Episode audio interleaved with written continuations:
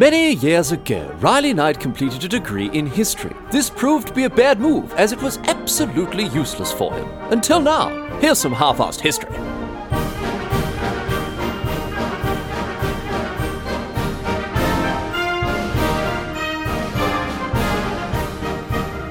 What's going on, mate? Great to have you along for some more half-assed history. This week on the agenda, going to be having a chat about Operation Mincemeat, which is a, a very famous bit of chicanery indeed from the Second World War. Now, what happened was this, right? Uh, during the sort of the, the midsection of the war, this is around 1942, 1943, uh, a period when Nazi Germany had a lot of uh, much of continental Europe, you know, in a, in a in its stranglehold. They were controlling, they controlled much of the continent. During this period, the the Allies, specifically the British, they were seeking to trick the Nazis into thinking that there was going to be an Allied invasion to try to liberate uh, liberate Europe that was going to be staged in Greece, right through Greece and into uh, into the Balkans and also in Sardinia. Now, this wasn't the case, right? They in fact were planning to attack uh, southern Europe through Sicily. But in order to mislead the Nazis into thinking that there was going to be an attack through Greece, in 1943, the British planted fake military intelligence on a corpse and dumped it off the Spanish coastline, hoping the nominally neutral Spaniards would pass on this false information to the Nazis, which they duly did when they fished the body out of the water, causing Hitler to personally order the redeployment of troops from Italy to Greece and Sardinia to reinforce against this supposed attack that, of course, wasn't coming. Operation Mincemeat was a big part of the Allies getting a foothold into the Mediterranean, uh, which in turn was, you know, a very big part of turning the tide against the Nazis in the, Nazis in the latter stages of the war. And, you know, even what I've told you about it now, fake military intelligence being hidden on a corpse that was then floated into the, the Spanish coastline. I mean, that guarantees you're getting a, a good story then and there. But there are so many other incredible details, so many other unbelievable facets of this operation to think about. For example, where did they get the corpse? How did the British convince the Nazis it was a real officer with real military plans? How did they make certain the plans had been read and then also that the ruse had been fallen for? Well, all this and so much more on another episode of, of Half-Assed History here, filled with intrigue and, and trickery. I can't bloody wait, mate. Um, but before we begin, I want to thank alert listeners Joe Lynch and Ryan McIntyre and look, many others, uh, such as alert listener James probably, uh, who have sent this topic in as a, a suggestion uh, over the uh, over the months and years. It is a great bit of history. It's fascinating. It is unbelievable in equal parts, really. So let's get to it. Here we go. We're going all the way back. Here we're going all the way back to 1939 with the outbreak, of course, of the Second World War in that year. In September 1939, a paper known as the Trout Memo was circulated through military intelligence agencies within the UK. Now, it wasn't called the Trout Memo because someone named Trout wrote it.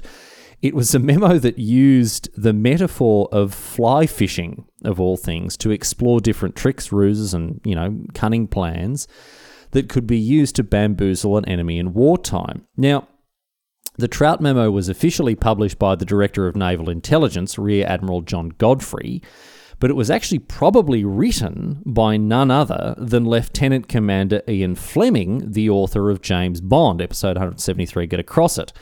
Anyway, one of the suggestions in the Trout memo, number 28 it was, was entitled A Suggestion, and then in brackets, not a very nice one. And it proposed planting fake military documents on a corpse dressed as an officer that would then be found by the enemy. Now, look, this wasn't a new idea. It had been used in the First World War and even a little bit in the Second. But after a plane crash in Spain in September 1942, there was a plan for a very complex and in depth ruse that started to come into focus. Because in this, uh, in this plane crash in Spain, right, a British military officer with in possession of, of, of top secret documents had been killed and the Spanish had returned the body to the British, as you do, but not before they had rifled through the this, you know, the pockets and and the uh, the personal effects of this body, and handed over anything that they thought was useful to the Nazis, which who then you know photographed it before the documents were put back on the body and it was given back to the British like nothing happened. Now the Spanish, as I say, I mean, this is complicated. They were nominally neutral. We're not going to get into the role of Spain in the Second World War because it's confusing and it's complicated. It Can't be asked. I mean, this, this is half-assed history, and I think doing that would well and truly take it into the realm of whole ass history. But suffice to say, the, the, the, the Spanish, they played both sides a lot of the time. Anyway, the Spanish they were confirmed to have been passing these, you know, passing this information on to the Nazis. Uh, thanks to this this plane crash, and, and, and the British learned an important lesson from this, right? And, and uh, thankfully as well, them passing stuff on to the Nazis after this plane crash came to nothing. The documents that they copied and handed over were dismissed as irrelevant, but it did make the British sit up and realise that this was a good way for them to feed false information, right? To leak this, to leak, you know, fake military plans or whatever else, military intelligence, into the into the hands of the Nazis without raising suspicion. And so, about a month after this plane crash, an intelligence officer whose name was Charles Chumley, which is spelt Cholmondeley but pronounced Chumley because English is, you know, the world's most perfect language. Chumley began to put uh, this this plan into action he was a part of MI5, and he made he, he made he made the following suggestion. Here it is in his uh, in, in his own words. A body is obtained from one of the London hospitals. The lungs are filled with water and documents are disposed in an inside pocket. The body is then dropped by a coastal command aircraft. On being found, the supposition in the enemy's mind may well be that one of our aircraft has either been shot or forced down, and that this is one of their passengers. Now, initially, Chumley's bosses, they binned his proposal. They put it on the back burner. They weren't interested. They said it was too outlandish, it wasn't going to work. But then, maybe, you know, maybe Cholmondeley's gone around and had a quiet word in this ear or that ear. But eventually, he was given the support of another fellow, uh, uh, Ewen Montagu, right, to work alongside him, alongside alongside Chumley here, to see if they could refine the plan and pre- uh, and present a workable version of it. Now, the first thing that these two fellas needed, rather obviously, was a body. If they were going to make this plan work, if they were going to come back to their bosses and say, well, look, we actually can get this whole thing together, they needed a body to use. And you might have you might have thought, well, I mean, you know, it's the middle of a huge war. The fact that it's wartime would probably mean there's no shortage of dead body for bodies for them to use. But it wasn't that simple.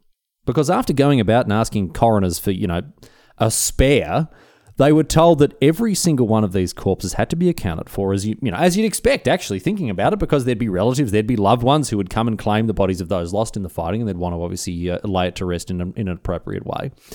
So they needed the body of someone without any real connections, no friends or family, no one to grieve over them, someone whose death wouldn't have been noted by many.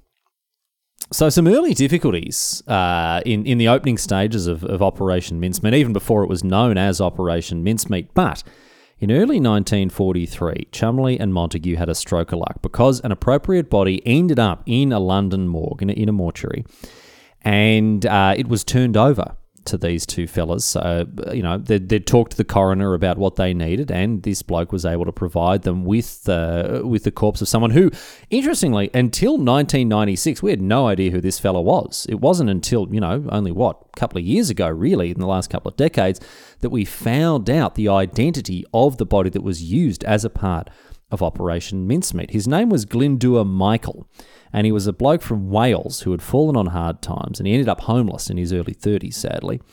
With both of his parents dead and no other relatives and no friends, Michael made his way from southern Wales to London, where he lived on the streets for a while, the poor bloke, and eventually he died. His body was found in an abandoned warehouse, and the cause of his death was determined uh, to be due to him eating rat poison uh, he found he came across uh, some uh, some bread, some some stale bread where that had had this poison smeared over it.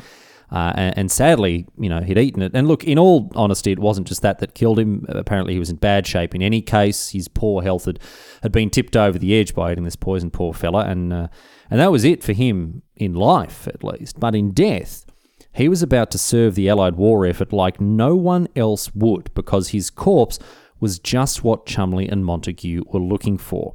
This bloke was largely unconnected, no friends, no family, no one to come looking for him. And so, you know, he was the perfect candidate to be used in this, you know, rather macabre media uh, uh, uh military operation here. So, after t- determining uh, determining that Michael's body was indeed suitable for this operation, the coroner agreed to keep the corpse preserved in a fridge. They couldn't freeze it, uh, otherwise, it'd be very obvious to anyone who examined the body after it washed up that it had been frozen and defrosted, which obviously wouldn't happen to the victim of a plane crash. Uh, and the coroner gave them a timeline. He, he, he went to uh, Chumley and Montagu and he said, Listen, you blokes, you've got three months, right, before this body would decompose to the point that it's no longer going to, you know, pass, uh, pass muster. People are going to be able to recognise that this corpse is long dead if you wait much longer than three months. So, with, with Chumley and Montagu now having their corpse in hand, they were able to put their plan into action properly. They named their operation Operation Mincemeat. They presented a rework proposal to their bosses, and this time it was greenlit. So now the real work began. Chumley and Montagu had to create a whole new identity for this corpse. And what's more, they had to make this identity hold up under significant scrutiny. So, on top of actually preparing the body, uh, you know, from a medical sense to get through a, a post mortem, they also had to construct an entire military officer identity that was actually going to stand up to being examined, uh, you know, if this bloke's credentials were ever questioned by the people that uh, that found him, whether that was the Spanish or the Nazis, once the information was passed on. So.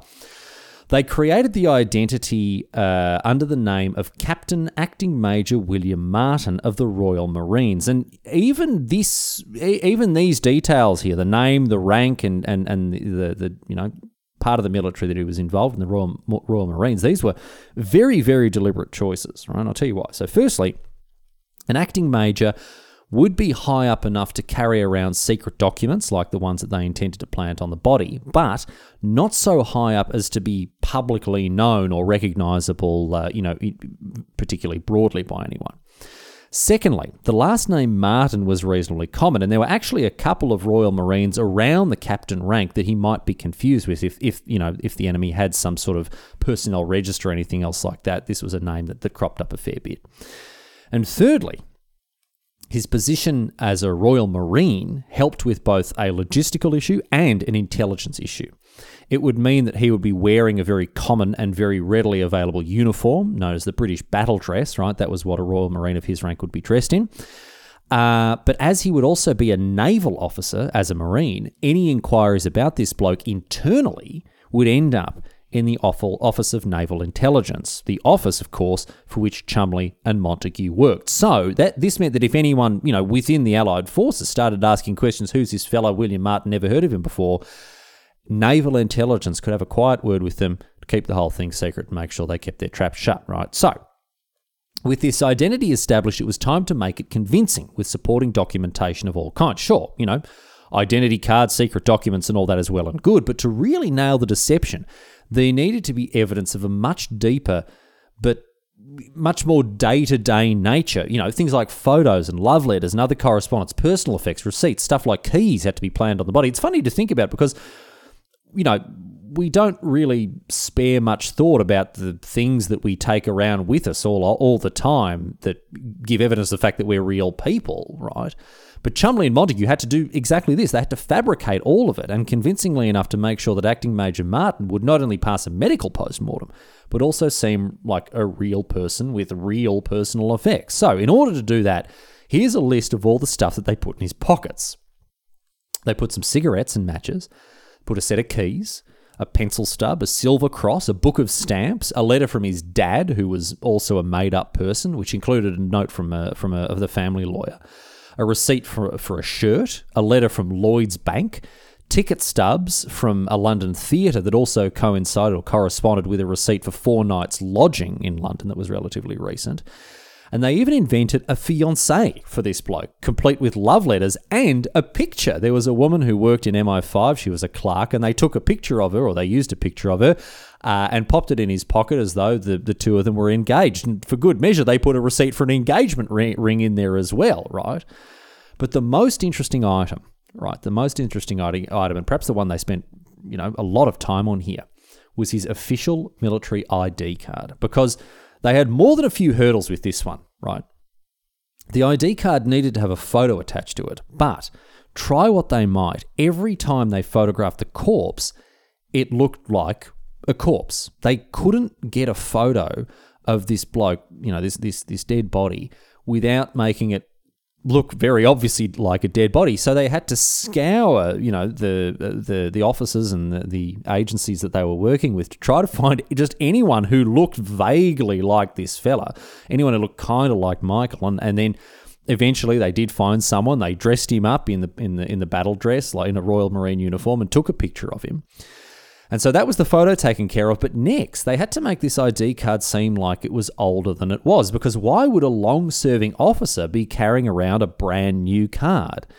In the end, what they did quite cleverly is they made it seem like he had lost his original card and that this one was a replacement. They dated the card as having been a replacement for one that had gone missing.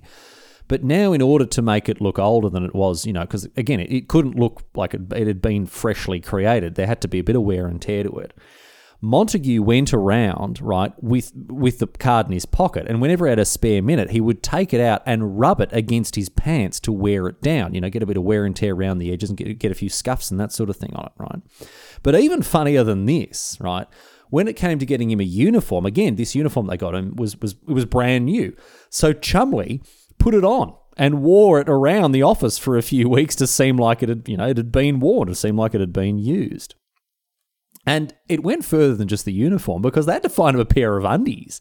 And undies, as you might, um, you, you, know, you might know, in, in wartime in ration Britain, underpants were actually in pretty short supply. So they had to find a pair to put in the corpse somehow, and they ended up pinching a pair off the estate of a dead politician, of all places, and whacked them on the corpse. I guess no one was willing to volunteer a nice warm pair of woolen undies, so they had to nick one off of a off of a dead person's estate. But they managed to find all the clothing that they needed for this corpse before it would be uh, would be set adrift. But much more important than the uniform and the ID card and all the other stuff that was put in the pockets, of course, to round out this identity. Much, much more important than that, of course, was the actual false military intelligence that was to be planted on the corpse. That was the whole point of the operation, after all. I mean, it's all, it's all well and good tricking the, the Nazis or even the Spanish into into thinking they've found a, a legitimate officer here. Great, but there's a, a pointless exercise and, unless there was going to be something from it. And, and this was the reason for the whole ruse here. So let's take a step back here and talk about what this fake information actually was, what its purpose was, what it was trying to do, and how it fitted into the overall picture of the Second World War at this point. In 1943, things are starting to look a bit better than they had been for the Allies. The North African campaign had gone well, the Nazis are struggling with their campaign in the USSR, and there's an opportunity now for the Allies to turn the screws on the Nazi holdings in southern Europe. British Prime Minister Winston Churchill wanted to mount an attack from the south across the Mediterranean from North Africa, and there were two potential targets for an invasion. They wanted to enter southern Europe from either Sicily, or Greece in, and use the, the Greek invasion to attack the Balkans. Now, Sicily was very obviously the best choice by quite a considerable bloody margin. Uh, seizing control of the island, island would open up the Mediterranean to the Allies and their ships, particularly merchant shipping, and, uh, and it, would, it would support a continued invasion through Italy. In early 1943, the Allies they did they settled on this as as an invasion target. They decided they were going to invade Italy, but the problem was that it was the it was the obvious choice. It was the choice that the Nazis could safely anticipate. So when preparations for the this invasion would begin, the Nazis and their Axis allies, they'd be all over it. They'd bolster their defences there. They'd realise what was going to happen. They'd be able to predict it and uh, and plan accordingly. Having said that, there was concern amongst the Nazis about an invasion into the Balkans through Greece, and Hitler himself was very concerned about losing the raw materials available in the Balkans. He also had a weird obsession with defending the Balkans, but we're not going to get, going to get into that. So, after choosing Sicily, the Allies were keen to misdirect the attention of Hitler and the Nazis and make them think that the invasion would, after all, be coming to Greece and the Balkans. It was the unlikelier pick but then again, you know, depending on what level you're on, maybe that's the pick that would make sense. If the Nazis were going to expect an attack in Italy, then they would attack in Greece. So if the Nazis are expecting you to attack in Greece instead of Italy, then you bolster Greece, but then you should actually go back to Italy. So a lot of different levels and double and triple crossing here. So ultimately, however, the decision was made: attack Italy, make them think make them think that the attack attack is coming from Greece. However, right? So the overall operation, right, to bamboozle the Nazis here was called Operation Barclay. And it was quite a gamble, you know, you might think, considering, once again, that Sicily was the obvious choice. Would the Nazis fall for it? Well, the Allies did everything they could to make it seem like they were, they were going to invade Greece. Involved all sorts of things Operation Barclay, fictional armies, dummy headquarters, these performative military maneuvers that weren't actually going to go anywhere, bogus radio communications, all these tricks and, uh, and plans, right? The Allies even began hiring Greek interpreters and stockpiled maps of Greece and hoarded Greek currency. I mean, they went deep on this thing, man. I mean, the other thing is they couldn't do it that obviously. They had to do it obviously enough that the Nazis would pick up on it, but not obviously, not not so obvious to the point the Nazis go, well, why are they doing this in a way that we're obviously going to discover? You know, it's a very fine line that to draw. But in order to further support Operation Barclay, Operation Mincemeat was to provide the Nazis with this, uh, you know, accidental piece of evidence that would hopefully be a lot more convincing than the maneuvers and the radio communications and everything else. A piece of private correspondence that between two high-ranking commanders in the Allied uh, in the Allied forces would confirm almost offhand that this invasion was going to be staged through Greece. So, Montagu worked very, very hard indeed on the primary document that would be the centerpiece of the operation. And, you know, you might be surprised to learn it was a piece of personal correspondence. You might have thought it was a grand battle plan or a top secret piece of military intelligence. No, the primary document was a personal letter between two high ranking British commanders, Lieutenant General Sir Archibald Nye and General Sir Harold Alexander. And this letter dealt with all sorts of different stuff. It talked about all different topics and then just had a couple of throwaway lines about this planned invasion of Greece and the Balkans, which, of course, again, was a total fabrication. Now, when I first heard of this story, I would have thought that planted fake maps and plans and all sorts of other stuff on the body, but no, rather than go to such lengths, it was just a couple of lines in this personal letter that referenced these fictional plans to, to, to invade Greece. I mean, which is much more convincing, really. Maybe the Nazis would have smelt a rat if a bloke carrying these top secret plans had washed up on the Spanish shore, whereas, you know, an oblique reference in a personal letter was much less suspicious. Anyway, Montagu, he decided this letter that he was drafting had to do three things. To be convincing, it had to be in an official, personal bit of correspondence, right? Just again, an offhand, oblique reference to it. Secondly, it had to identify very clearly that Greece was the target of this invasion, again, in a casual and offhand manner, but it needed to confirm that.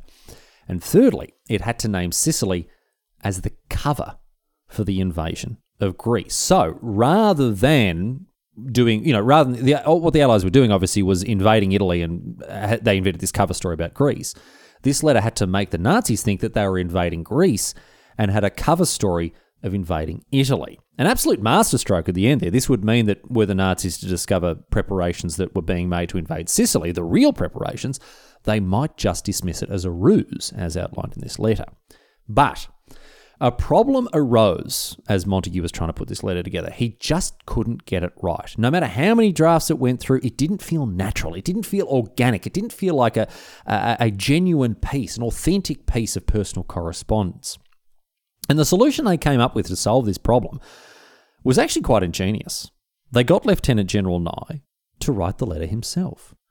They briefed Nye on what he needed to put in the letter, and he wrote it in his own words, with his own hand, with his own handwriting here. And of course, as I said, it covered a lot more than the ruse. It, it buried the most critical part of the whole opera- operation amongst paragraphs dealing with, you know, the, impo- the appointment of new commanders and how Nye didn't like the Americans were awarding British troops Purple Hearts. But amongst all of this clutter and detritus in the letter, there was a small section that read like this We have recent information that the Boche have been reinforcing and strengthening their defences in Greece and Crete, and the Chief of the Imperial General Staff felt that our forces for the assault were insufficient. It was agreed by the Chiefs of Staff that the 5th Division should be reinforced by one brigade group for the assault on the beach of Cape Araxos, and that a similar reinforcement should be made for the 56th Division at Kalamata. Now that short paragraph was the entire point. It was it was the point of this this whole operation. It all came down to just this this offhand reference to a couple of troops being maneuvered around based on some new intelligence. They wanted the Nazis to read that, recognize that there was going to be this supposed invasion in Greece, and ch- and, change their entire approach to sending southern to defending southern Europe from invasion. Now, they added a couple of other official documents alongside this personal letter. There was a letter of introduction for the fictional uh, acting Major Martin from his supposed commanding officer, Vice Admiral Lord Louis Mountbatten. And there was also a letter from Mountbatten to US General Dwight Eisenhower. Uh, in one of these letters as well, these letters didn't just serve as window dressing for the important one, but they also served another very, uh, very interesting purpose here because in one of these letters, they planted, Montagu and Cholmondeley and Cholmondeley, they planted a single eyelash as well, right? They put this eyelash in one of the letters that would tell them if the letters had been opened and read. If the Spanish returned the documents and the eyelash wasn't there, it meant that these letters had been opened. Anyway, all of this uh, this correspondence, these documents, they were bunged together along with some literature on combined operations that was bulky enough to warrant attaching a briefcase to the corpse. Now, you might be thinking, why would they use a briefcase? Why did they need to f- come up with an excuse? You know, putting these these these hefty sort of pamphlets and books and stuff. Why did they put them into a briefcase instead of just planting all of these letters in the pockets of this bloke? Well, the British were concerned, very interestingly indeed, they were concerned that the deeply Catholic Spanish might not properly investigate the corpse due to, you know, due to a respect for the dead, and that the pockets might go unsearched, whereas a briefcase was fair game and anything in it would probably be passed on to the Nazis. So, all these official and these official-ish documents were put in this briefcase. It had one of them chains that you see in films where it's handcuffed to someone's arm, although they thought that would be a bit much. I mean, why would this bloke be carrying a, a you know, uh, a briefcase full of boring documents handcuffed to his arm. So what they ended up doing instead was just attaching it to his belt rather than his wrist. It felt like it made it made more sense. Maybe that's you know how he'd be sitting comfortably on this plane that he's supposedly be shot down, being shot down out of. And we, with everything in readiness now, all the props and the documents and this briefcase all duly prepared, the time had actually the time had come now to actually drop the corpse off the Spanish coast. And I mean, if we've talked about this operation requ- requiring you know a lot of care and planning so far, this next part they had to get absolutely right. Cholmondeley and Montagu they consulted with hydrographers to, uh, to to figure out the best place to leave the body so it would wash ashore. And there were thoughts about using maybe the Portuguese or the French coasts, but knowing, you know, as they did, that the Spanish were indeed passing information on to the Nazis while pretending not to to the Allies, Spain was considered the best bet, and specifically the coastline near the town of Huelva, right, in southern Spain, where the tides and the currents were most likely to wash the body ashore. Additionally, it was known that there was a German agent in this area who would be very interested to obtain any intelligence found on a drowned British officer. So, with the location decided upon on the 17th of April 1943, preparations were made for the body to be transported. Now, I want to remind you here, this is in April. This has all happened very quickly, within a matter of months. As I said, within three months, all of these plans have been made uh, after the uh, after the, uh, the, the body of Michael had been uh, had been found and was was made ready to use here. So this all happened at, at, at pretty at a pretty swift pace here. And in April, Montagu and Cholmondeley they prepared the corpse with the uniforms and clothing and personal effects, and of course all of these documents. Uh, it was dressed up. It had all the all these accoutrements and accessories planted on it. There was one small problem. They they couldn't get its boots on because the uh, the feet of the corpse had frozen. They couldn't fit the boots on. They had to thaw the feet out by an electric heater and then put the boots on. But with this done, they were ready to go, and the corpse was still in a, a condition that would probably pass a, a medical post mortem. They were hoping again that at this point the you know the the the the Catholic aversion to getting too involved with with corpses may actually aid them in getting uh, in rushing this body through a post-mortem. Maybe catholic doctors wouldn't investigate too thoroughly and, and, and realize that this body had been dead for months and months and months. Maybe that was actually going to work in their favor in some respects. Anyway with it with the corpse properly prepared it was placed into a purpose-built canister.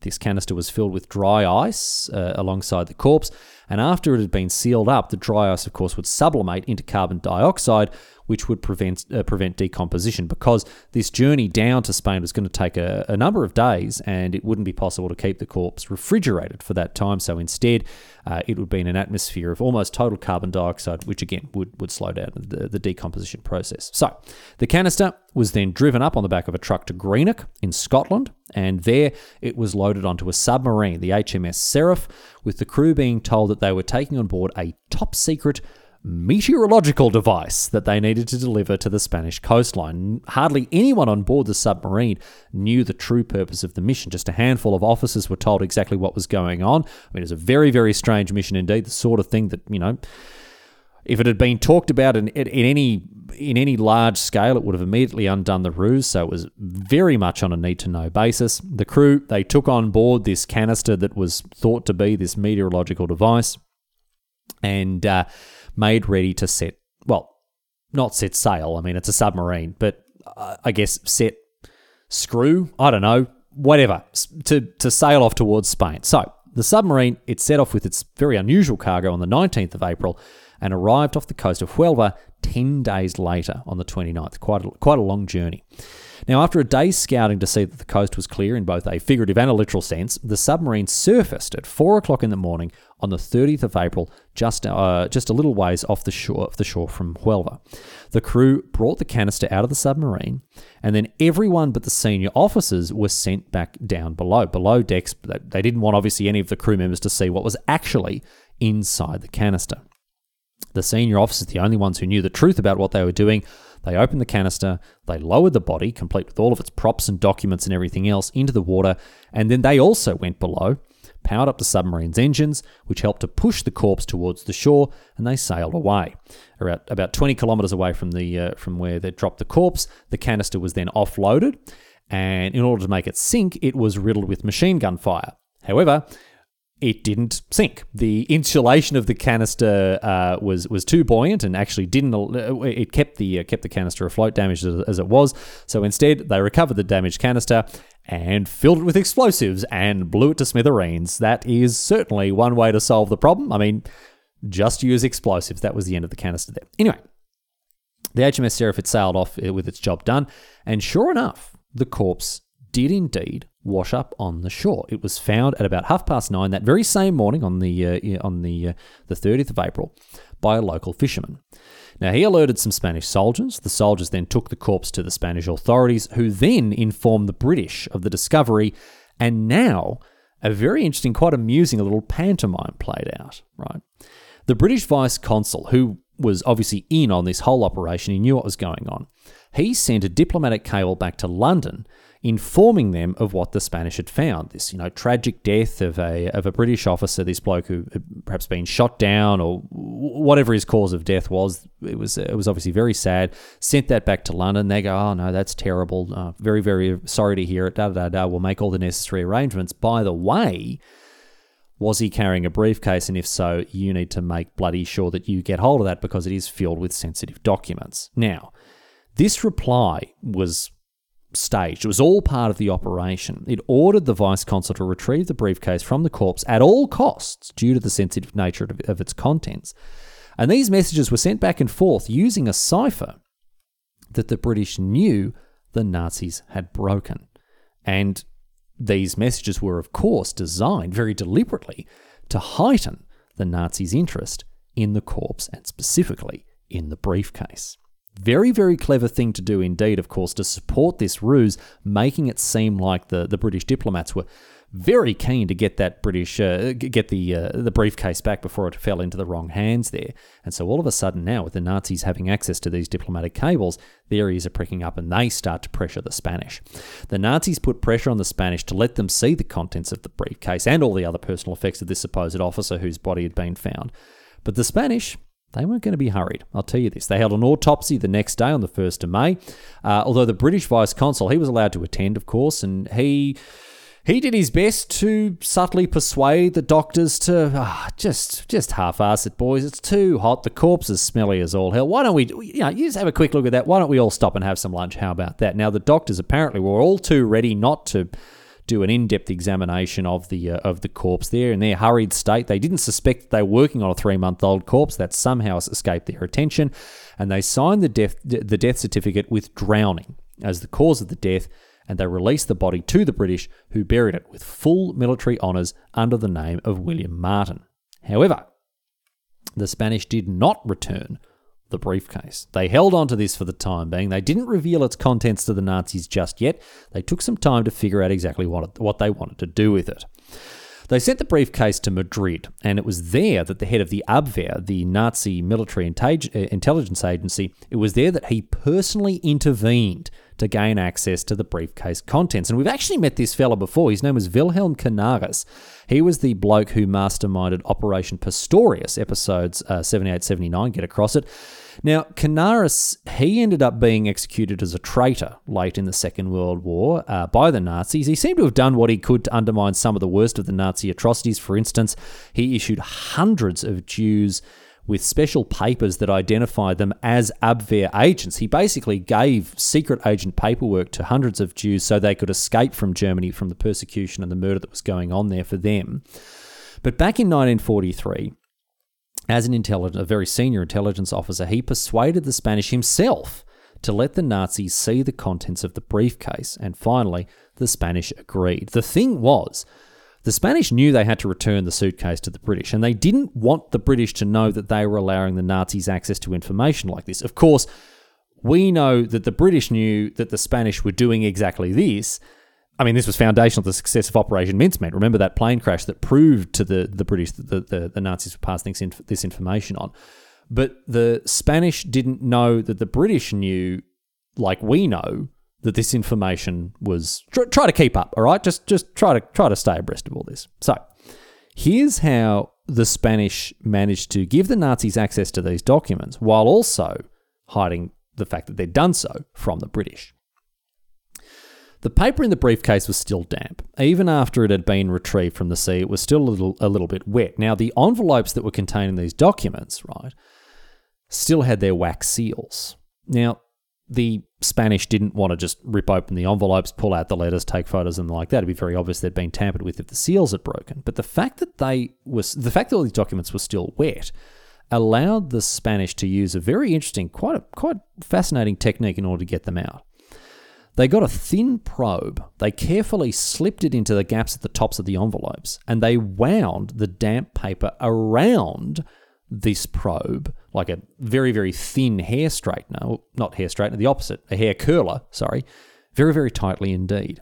The probe could then be pulled back out of the envelope through these thin gaps with the paper rolled, this wet paper rolled up in a cylinder around it without disturbing the wax seal. And obviously, it was a long and careful process, but they managed to extricate all of these pieces of paper from all of these envelopes without breaking any of the wax seals.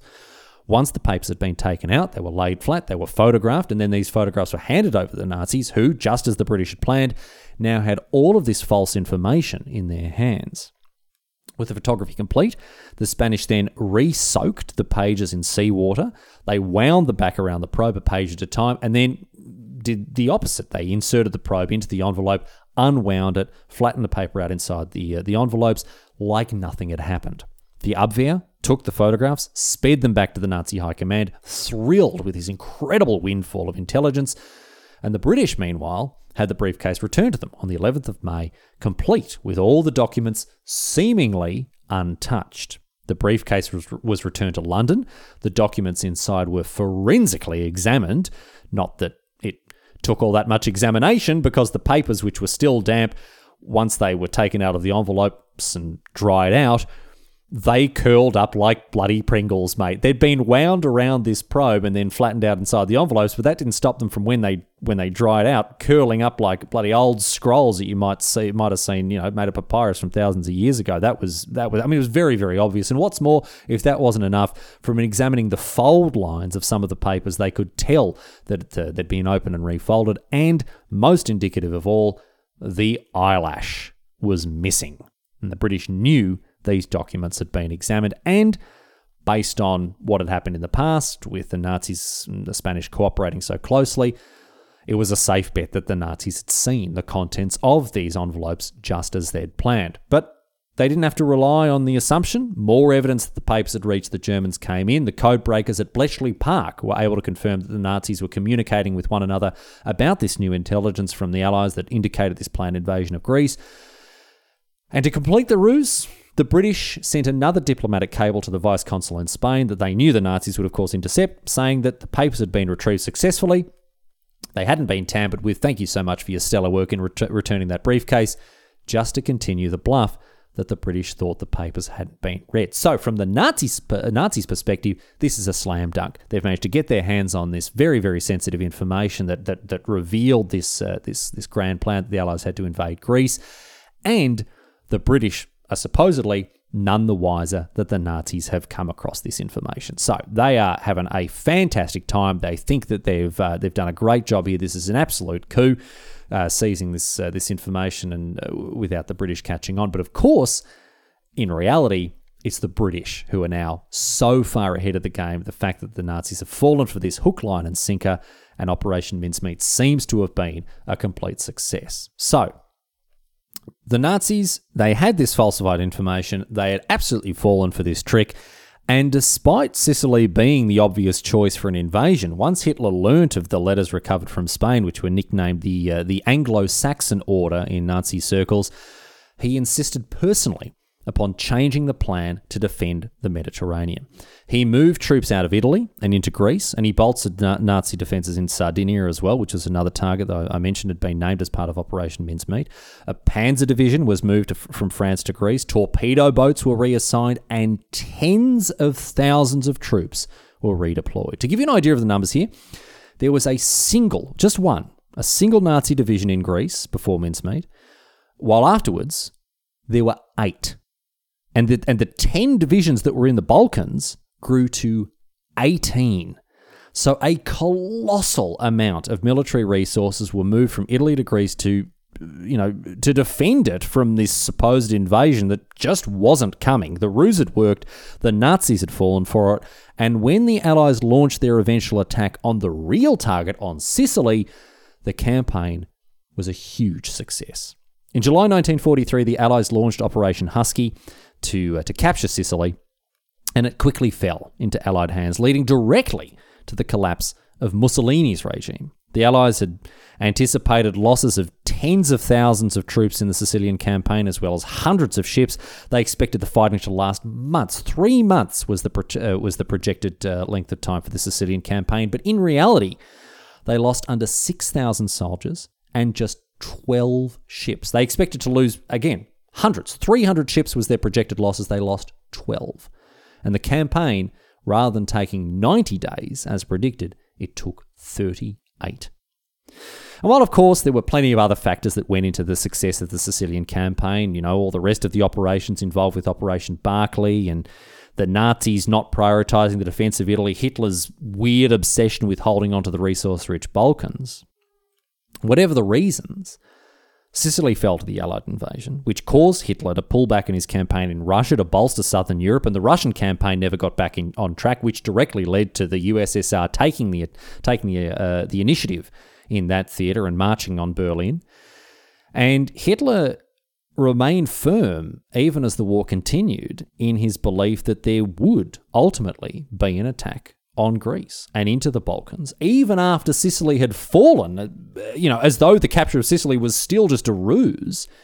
And he kept troops there, and up, up to a fifth of the entire Nazi forces were kept in this area that the Allies were just not interested in invading.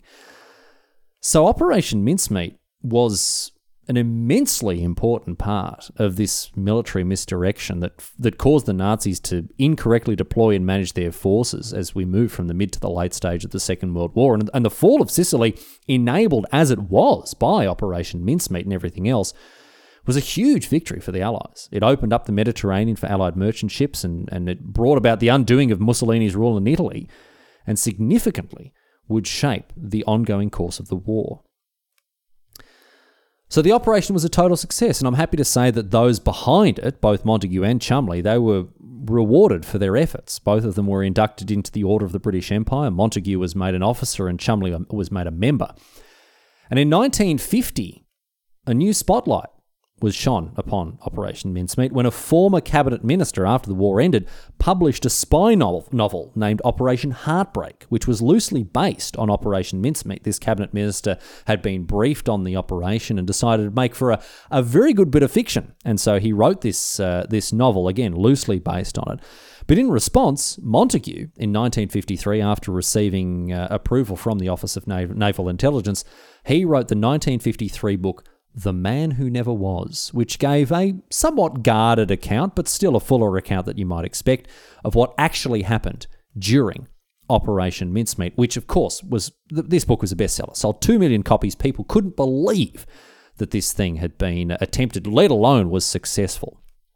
And uh, the story was expanded upon further in 1977, years later, of course, when Montagu published his autobiography, which gave us a, a much fuller account that we never had had before. Even in the 50s, there was some some sensitivities that the uh, that the authorities at the time were, were attempting to keep under wraps, and uh, the full or fuller story was revealed to us as, as late as 1977. But as I mentioned earlier in the episode, it wasn't until 1996 when the greatest mystery behind Operation Operation Mincemeat was finally brought to light, and that is, of course, the identity of the corpse that was used. The bloke who discovered the true identity of the corpse used in this operation was an amateur historian whose name was Roger Morgan, and he discovered evidence that proved that the corpse had belonged to Glyndŵr Michael.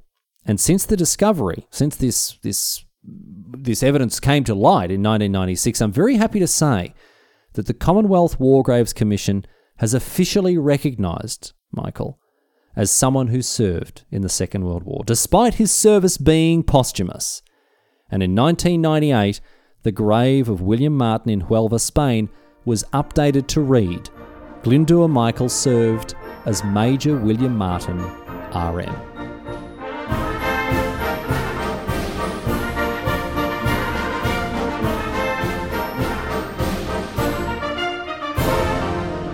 But that's it. That's all she wrote today, sports fans. That is the story of Operation Mincemeat, and it's always great to get a bit across a bit of spy history. You do love to hear it. So thank you to to Joe, to Ryan, and probably to James for sending the uh, the topic in, and everyone else, of course, who sends topics in so regularly. I appreciate every single one of you. Even if I don't get across all the topics, I do love to read through them. So keep them coming in. If you want to do so, halfasshistory.net. There's a contact form there, of course. And you can find all the old episodes there. Um, a couple of issues have arisen with the feeds uh, for the uh, for the podcast. If you're having any issues, if it's on iTunes or Spotify or Google Podcasts or Pocket Cast or Podbean or anything else, I do want to hear about it so I can fix it. So if you have any data points to share, you can either use the contact form or jump on the Discord, bit.ly slash join Riley's Discord. If you if you scroll down, you'll find the HAH discussion tab, and it's in there that uh, we've been troubleshooting some of the connection or the some of the sorry the the feed issues that we've had here. Uh, it looks like the the uh, moving the podcast over to to a new server hasn't gone quite as smoothly smoothly as I uh, originally thought. So if you're having any issues whatsoever accessing episodes old and new, please let me know so I can get that fixed up. Uh, if you want to support the show financially, of course, there are two ways to do it. You can jump on the merch store, head to the website, halfasshistory.net, follow the link to the TeePublic shop, and you can buy stuff there to your heart's content. If you've got any ideas for new merch, please let me know because I'd love to update the shop a little bit. And uh, if you want to jump on the Patreon, patreon.com slash halfasshistory, it's a great time to do so because, of course, we have just learned, launched in the last month brand new Patreon only merch. So uh, if you want to get across that, of course, uh, you can start supporting the show for uh, for as little as five dollars a month. Will get you access to that uh, that uh, Patreon merch at no extra cost to you. It's it's included in the subscription price there. So if you want to get across that, also access to all sorts of other stuff, uncut episodes and the show notes and whatever else. So you want to do that, of course you can. But if you don't, hey, no worries at all. This podcast will uh, is and will remain free to listen to every week and I appreciate you being part of it. Uh, make sure to tell your friends, tell your enemies, tell people about whom you feel largely ambivalent. That's it for this week. I'll see you back here next week for more half-ass history. Until then, leaving you with a question, of course, about drowning. The whole point of this this uh, this ruse was to make the Spanish and the Nazis think that this poor bloke had drowned off the Spanish coast. And so I've got a drowning related question that comes to us here on Reddit from Pokemon God 777 who asks If a synchronized swimmer drowns in a routine, do all the rest have to drown with them?